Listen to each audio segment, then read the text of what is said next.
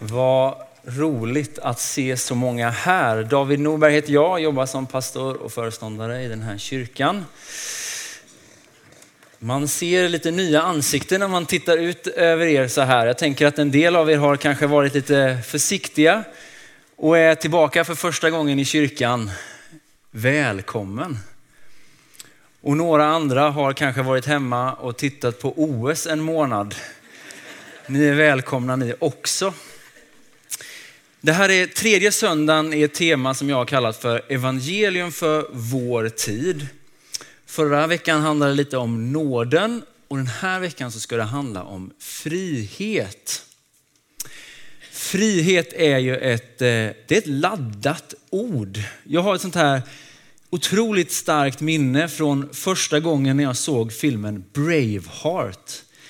En blåmålad Mel Gibson som står framför sin armé av bönder och ropar de må ta våra liv, men de ska inte ta vår frihet. Visste ni att det vanligaste ordet i, eh, i Martin Luther Kings kända tal I have a dream är inte dream, utan det är faktiskt frihet. Och för er som lyssnade på Melodifestivalen igår kväll eh, kanske noterade att en av de låtarna som gick vidare, Fates låt, eh, handlar ju om frihet, Until I find my freedom. Det är ett otroligt laddat och starkt ord och vi västerlänningar älskar det här ordet. Så det är med en viss så här, liten bävan jag tänker att jag ska predika över detta. Hur blir man egentligen en, en fri människa? När jag var 20 år, då var den ultimata friheten jag kunde tänka mig att åka ut och resa. Att få upptäcka världen, att få komma ut och backpacka, det var, det var liksom någonting alla gjorde. Jag vet inte om den drömmen är lika stark idag som den var då, men jag tänkte så här, ut och backpacka, det måste man ju ändå få göra. Så jag och en vän till mig, vi gav oss eh, iväg till Indonesien och tänkte att där skulle vi vara i flera månader. Vi hade tagit paus från jobbet och så drog vi iväg. Jag fixade tre veckor. Sen var jag helt uttråkad. Jag tänkte det finns inte en apa till att fotografera på den här ön. Och jag vill inte ligga på en till strand. Jag vill ha ett sammanhang. Hela den här tomma tillvaron som man bara flöt omkring, den passade inte mig. Det var inte vägen till frihet. Någon annan kanske tänker att frihet har ganska mycket med ekonomi att göra. Ni vet, man vill bli ekonomiskt fri. Målet att den där aktieportföljen ska bli så pass stor att den genererar en avkastning som jag kan leva på och därför inte behöver jobba. Jag tror att det finns många i vår, vår tid som tänker frihet, ja men det är ju ekonomisk frihet. Då kan jag göra precis vad jag vill. Någon annan kanske tänker att frihet är mer någonting, en inställning. Ni vet, jag går min egen väg. Lyssnar inte så mycket på alla andra, vad de gör. Jag är fri. Råden är ju väldigt många. Eh, bilden av vad frihet är är otroligt stor och mångtydig. Men nu ska vi läsa ett, ett klassiskt bibelord eh, ifrån Galaterbrevet. Bibeln har jättemycket att säga om frihet. Jag ska läsa ett bibelord idag. Men jag har mycket att säga om det här bibelordet. Så ni kan vara lugna. Det kommer inte bli jättekort. Men bibelordet är kort. Det är från Galaterbrevet 5. Om du vill sen när du kommer hem så skulle du kunna läsa Galaterbrevet 5 och Galaterbrevet 6, för då får du lite kontexten. För Paulus han skriver till dem i Galat, eh, Galatien som, som vill att de kristna, eller undervisar att de kristna ska omskära sig och följa Mose lag. Men det är också två fantastiska kapitel om kristen frihet och den frihet som vi har i Kristus. Så läs gärna de här två kapitlen. Nu ska vi nöja oss med med en vers. Galaterbrevet 5 och vers 13. Där står det så här. Ni är ju kallade till frihet bröder. Låt bara inte den friheten ge köttet något tillfälle utan tjäna varandra i kärlek. Det här korta bibelordet innehåller ju en påminnelse, en varning och en uppmuntran. Och jag ska ta dem en och en. Först påminnelsen, ni är kallade till frihet. Varningen, låt bara inte den friheten ge köttet något tillfälle. Och sen uppmaningen, tjäna varandra i kärlek. Ni är kallade till frihet. Känn på den en liten stund. Du är kallad till frihet. Gud är inte en begränsning av ditt liv. Religion är inte bara en massa regler. Du är kallad till frihet. Det är en ganska skön start tycker jag. Du är kallad till frihet. Sen kommer den helt avgörande frågan. Vad för slags frihet pratar vi om? Vi i väst, och nu talar jag om europeer och amerikanare ungefär, har en ganska egen bild av vad frihet är.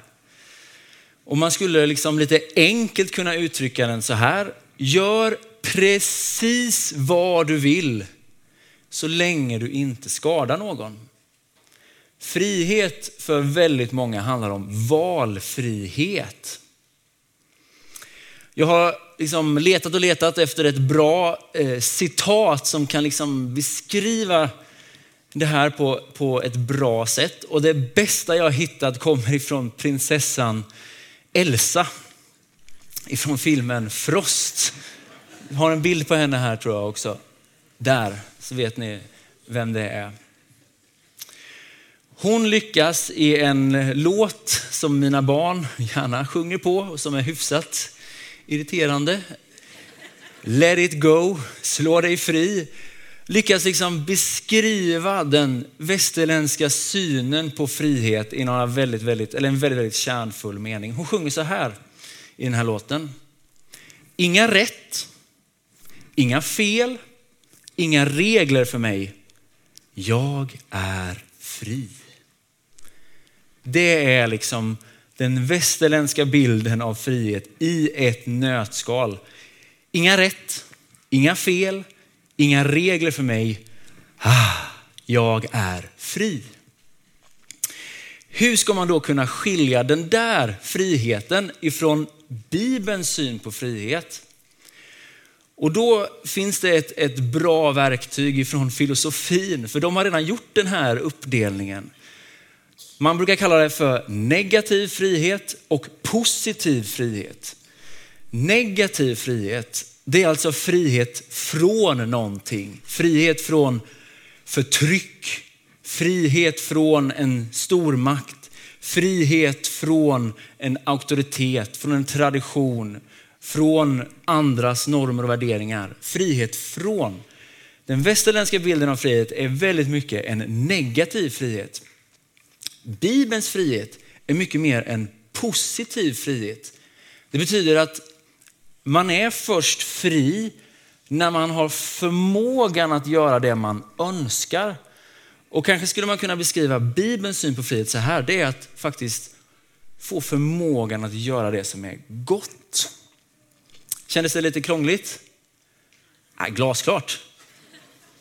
Okej, okay, om du inte tyckte att det var helt glasklart så ska jag ge några exempel. Jag är fri att sätta mig här vid pianot och spela lite, eller hur? Det är ju inget som liksom hindrar mig från att gå hit. Jag tror inte Petter kommer hoppa upp och brotta ner mig för att jag rör hans piano, utan jag är fri. Det är inget som hindrar mig att börja spela piano. Men jag har aldrig övat. Jag har aldrig tagit några lektioner, jag kan inte läsa noter och jag har ett taskigt gehör är jag verkligen fri att spela piano? Nej, men jag behöver ju få förmågan, lära mig, öva mig i detta för att vara fri och kunna spela piano i full frihet.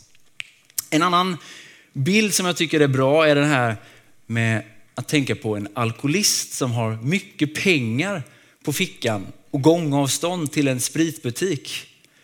Han har ju ur en negativ synvinkel, eller en negativ syn på frihet, liksom alla möjligheter att välja själv. Alltså han är ju fri att gå till spritbutiken eller att inte göra det. Det är inget som hindrar han antingen åt det ena hållet eller åt det andra. Men han är ju en alkoholist, det vill säga han är djupt beroende av sitt slaveri under liksom, drycken. Han är beroende och äger inte förmågan att göra det bättre alternativet eller det goda alternativet. Så ur en positiv vinkel är han inte fri. Sista exemplet, jag ska inte uttråka er med fler exempel, men tänk dig själv, bara för att det ska komma lite närmare våra egna liv. Du kommer hem fredag eftermiddag efter en eh, jobbvecka eller en vecka i skolan och så blickar du ut i en skön och härlig och oplanerad helg. Ah, tänk vad mycket du kan göra. Alltså du skulle kunna laga en god middag ikväll. Kanske ringa några vänner, kanske städa huset lite och bara få den här egentiden som du har längtat efter. När du kommer hem så går du förbi tvn och så slår du på Netflix och så bara landar du där lite i soffan. Ja, men jag ska titta på bara, bara ett avsnitt till. Och så säger det så här, tjoff! Så är klockan tio. Ja, du hinner två avsnitt till. Och sen somnar du framför tvn och vaknar lördag morgon trött i runt ögonen och liksom utsugen på kraft och vilja och huset är ostädat. Hur hamnade du där? Var du verkligen fri? Hade du verkligen det här fria valet? Jag menar, ur ett negativt synsätt på freden så hade ju du valet. Men hade du förmågan att välja det andra? Nej, men du gav efter, efter det lite enklare. Så här då, Bibelns syn på frihet är faktiskt att göra det som är gott. Det är det som vi är kallade till. Det är det som är ett gott liv, att faktiskt göra gott. Nu kommer vi till den andra meningen. Låt inte den här friheten ge köttet något tillfälle. Det grekiska ordet som översätts till kött här, det är ordet sarx. Kan alla säga sarx? Fint det lät. Som många av våra svenska ord så kan, kan även grekiska ord betyda lite olika saker. Sarx kan vara en synonym för kroppen. Ni som har läst eh, den gamla översättningen av första Korintierbrevet kanske har märkt att det, stått, eh, eller att det står där att de två blir ett kött.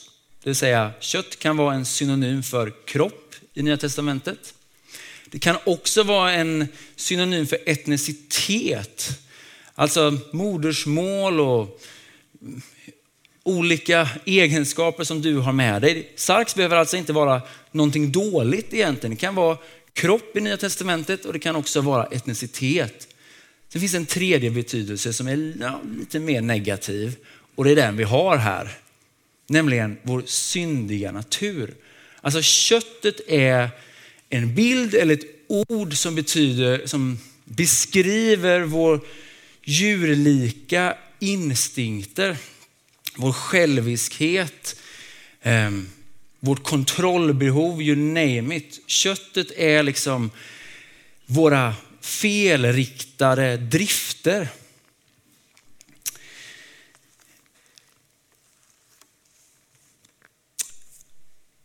Så här. Vi har en massa olika viljor som ofta ligger i krig i våra inre. Men vi lever i en kultur som betonar att vi ska vara autentiska. Det vill säga du ska vara sann emot dig själv. Det här är liksom Freuds psykologi som vävts ner i, i ganska vanliga uttryck som vi använder. Gör det du känner för. Följ ditt infall. Alltså, var sann emot dig själv. Men hur ska man vara sann emot sig själv när man har en massa olika viljor i sig själv som ofta ligger lite i strid med varandra? Fortsätter du det här kapitlet så säger Paulus att köttet och anden ligger i strid med varandra. Hur ska jag hantera de här olika viljorna om jag ska vara sann emot mig själv? Alltså, jag vill gärna leva ett hälsosamt liv, men jag skulle också kunna tänka mig att äta pommes och bea varje dag. Det är två viljor som inte riktigt går ihop. Jag skulle gärna leva ett generöst liv, men jag vill också köpa den där nya jackan. Jag eh, vill gärna vara en liksom närvarande kärleksfull förälder. Men ibland så vill jag också bara stänga dörren och säga till Harald och Henry att nu får ni lösa era jobbiga problem själva. För nu ska pappa ligga på soffan och lyssna på musik. Är ni med? Vi har de här olika viljorna som så ofta ligger i, i krig med varandra. Och den här insikten som Paulus har och som för övrigt finns hos väldigt många andra är att det finns en hierarki bland de här olika viljorna. Alltså det finns en del viljor som är lägre och som faktiskt leder oss till död. Och det finns de som är högre och leder oss till liv. Det här är, finns inte bara liksom kristna idéer. Läser du Odysseen, läser du Platon, läser du om Buddha så kommer du inse att den här hierarkin av olika viljor den är inte bara ett kristet fenomen. Det är liksom en allmänmänsklig upplevelse. Men vår kultur har liksom snöat in på Freud och mer gått in i att alla dina instinkter, alla dina infall är liksom sanna och din uppgift är att vara sann emot dig själv.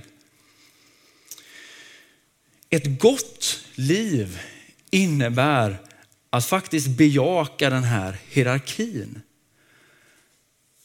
Det är det enda sättet att bli fri från de här drifterna som är lägre och bejaka de här som är högre och som faktiskt lever till liv och till frihet. Det var varningen. Nu kommer vi till uppmaningen.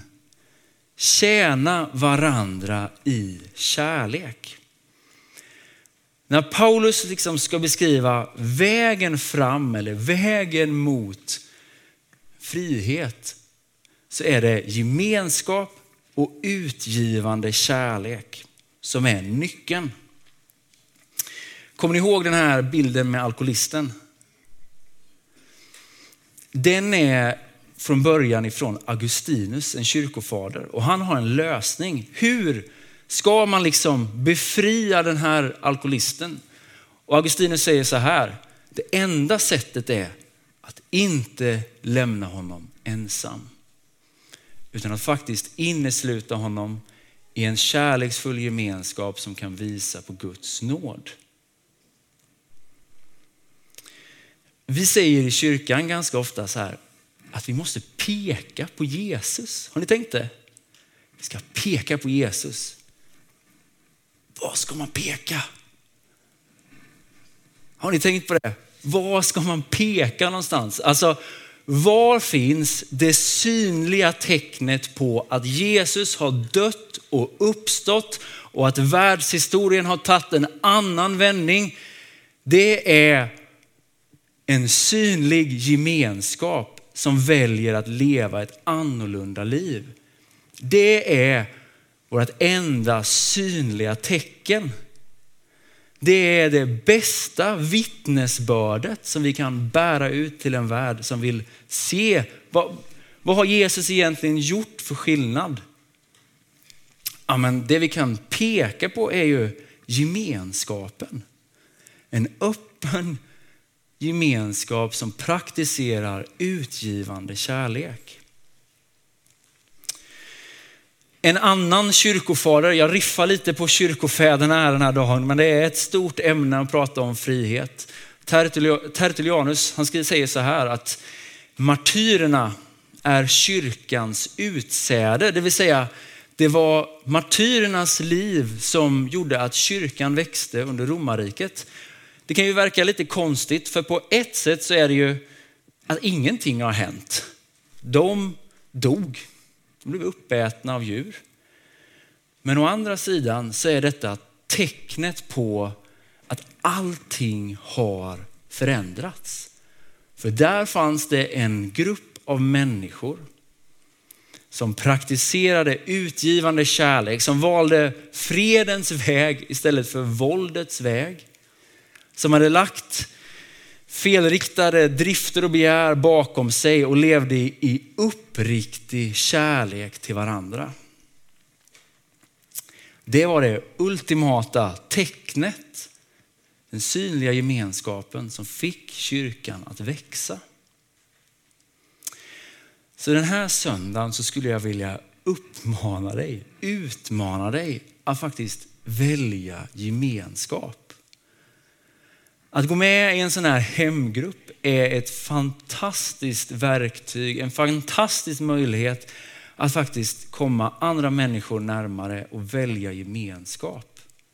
Och sen finns det en massa andra olika sätt. Nyckeln brukar vara att vilja engagera sig. Och jag säger inte detta för att jag vill att verksamheten ska gå runt, utan att det betyder någonting för oss och att det väldigt ofta leder till gemenskap.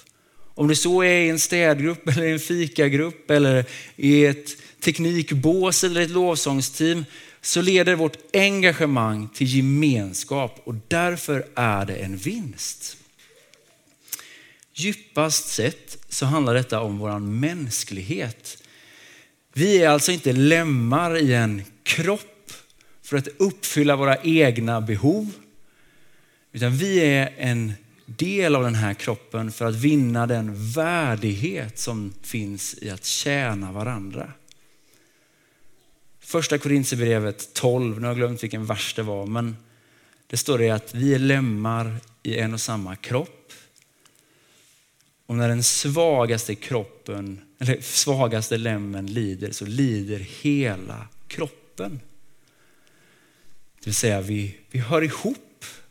Det är en naturlig del av vår mänsklighet. Det är vår värdighet att vi tjänar varandra och vi tjänar de svagaste delarna också. Kommer ni ihåg de tre sakerna? Ni är kallade till frihet. Och så varningen, låt inte den här friheten ge köttet något tillfälle. Och så den tredje, tjäna varandra i kärlek. Nu till den frågan som alla har tänkt på. Hur går det här ihop med nåden då? Satt och tänkte på den.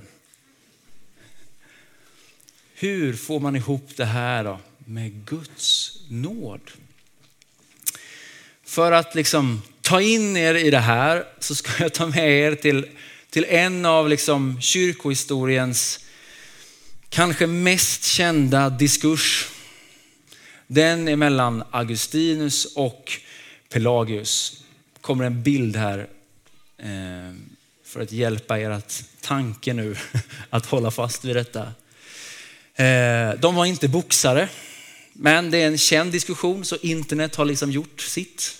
Jag har valt den eh, bilden som jag tänkte att ni kanske kommer ihåg bäst helt enkelt. De levde på 400-talet och hade en slags teologisk diskurs, en teologisk fight eh, om frihet och om den kristna friheten. Pelagus här, han var munk och en ganska hardcore en. Han förordade till exempel att man skulle späka sig för att eh, komma ännu längre till helighet. Augustinus, han är en av dåtidens största intellekt, skulle man kunna säga. En tänkare som skrivit väldigt många böcker och som, som också var biskop eh, och en viktig gestalt för kyrkan. De här hamnar i en eh, diskurs om frihet. Och nu får du liksom spetsa öronen här om du ska hänga med i det här resonemanget. Men jag lovar, det ska landa väl. Pelagus, han tänker så här. Eftersom, nej det går inte här. Jag måste upp med, jag är så rädd att jag säger fel här. Det går säkert att komma hem och titta på en bra Youtube-film om det här också. Vi ska se om vi hittar det här. Okej. Okay. Pelagus tänker så här. 1. Du har förmågan att skilja mellan rätt och fel. 2. Du har också friheten att välja det ena eller det andra. Hänger ni med på dem? Det låter ju ganska förnuftigt. Du har förmågan att skilja mellan rätt och fel, ja. Du har också friheten att välja det ena eller det andra. Ur hans perspektiv så är alltså möjligheten att synda en förmåga som människan hade, men som hon sedan kunde välja att använda eller inte använda eftersom hon har en fri vilja. Augustinus å sin sida tänkte annorlunda. Han såg liksom inte möjligheten att synda som en förmåga utan som en svaghet. För Augustinus så var synden detsamma som en sjukdom eller som ett slaveri som har drabbat människan. Och på samma sätt som en sjuk människa inte bara kan bestämma sig för att bli frisk utan behöver en läkare så behöver den som har syndat Guds nåd för att kunna välja det goda istället för det onda. På samma sätt som en slav inte bara kan bestämma sig för att bli fri utan behöver bli befriad av någon som har auktoritet att befria så behöver alla som har syndat Guds nåd för att befrias från syndens slaveri. Pelagus, Pelagius kommer då med den klassiska invändningen, ja men om det är ett nådens verk, är människans vilja verkligen fri? Han såg Guds nåd och människans frihet som ett nollsummespel. Det vill säga antingen är det Gud som handlar och då kan det inte vara min fria vilja. Eller så är det människan som handlar och då kan det inte vara Guds nåd. Man ser det som två frånskilda saker. Guds handlande och mitt handlande. Augustinus såg det på ett annat sätt och han, vill jag ändå hävda, kunde sin bibel väl.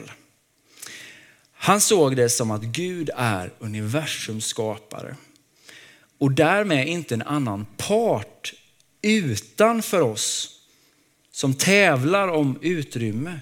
Gud är inte bara den som finns utanför oss, Gud är närvarande i allting. Därför, säger Augustinus, existerar det inte någon punkt utanför Gud som vi kan ställa oss på för att antingen välja Gud eller välja bort honom. Verkligheten är snarare så att vi simmar i Gud. Citat, vi flyter på ett nådens hav. Det är en vacker bild. Och det här kan ju låta lite konstigt för oss som kanske har betonat den fria viljan väldigt starkt. Men då skulle jag vilja att du tänker på ett bibelord, Johannes 15 och 16, där Jesus säger, ni har inte utvalt mig jag har utvalt er. Att vara kallade till frihet, det är såklart att vi är kallade till Gud och vi är kallade till att göra det goda. Det betyder inte att frihet är att göra precis vad man vill eller att alla valmöjligheter öppnar sig för en. Men det är ett liv i frihet. Och det är bara genom Guds nåd hans hjälp som vi faktiskt kan nå det goda. Nu ber vi. Och lovsångsteamet kan få göra sig redo. Herre, Jag tackar dig för att du har kallat oss till ett liv i frihet. Hjälp oss att liksom tänka på vad den här friheten innebär, Herre. Vad ett gott liv är, Herre. Jag tackar dig att du har kallat oss och förberett goda gärningar för oss.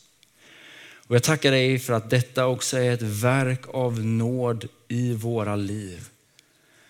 Till slut kommer ingen av oss att kunna skylta med sin egen duktighet. Vi är alla på ett eller annat sätt burna av din nåd, Gud. Jag tackar dig för den frihet som du ger oss, Herre. Hjälp oss att vinna den. Hjälp oss att vinna det goda livet, Herre. Bli en öppen gemenskap som visar på din kärlek, praktiserar utgivande kärlek, Herre.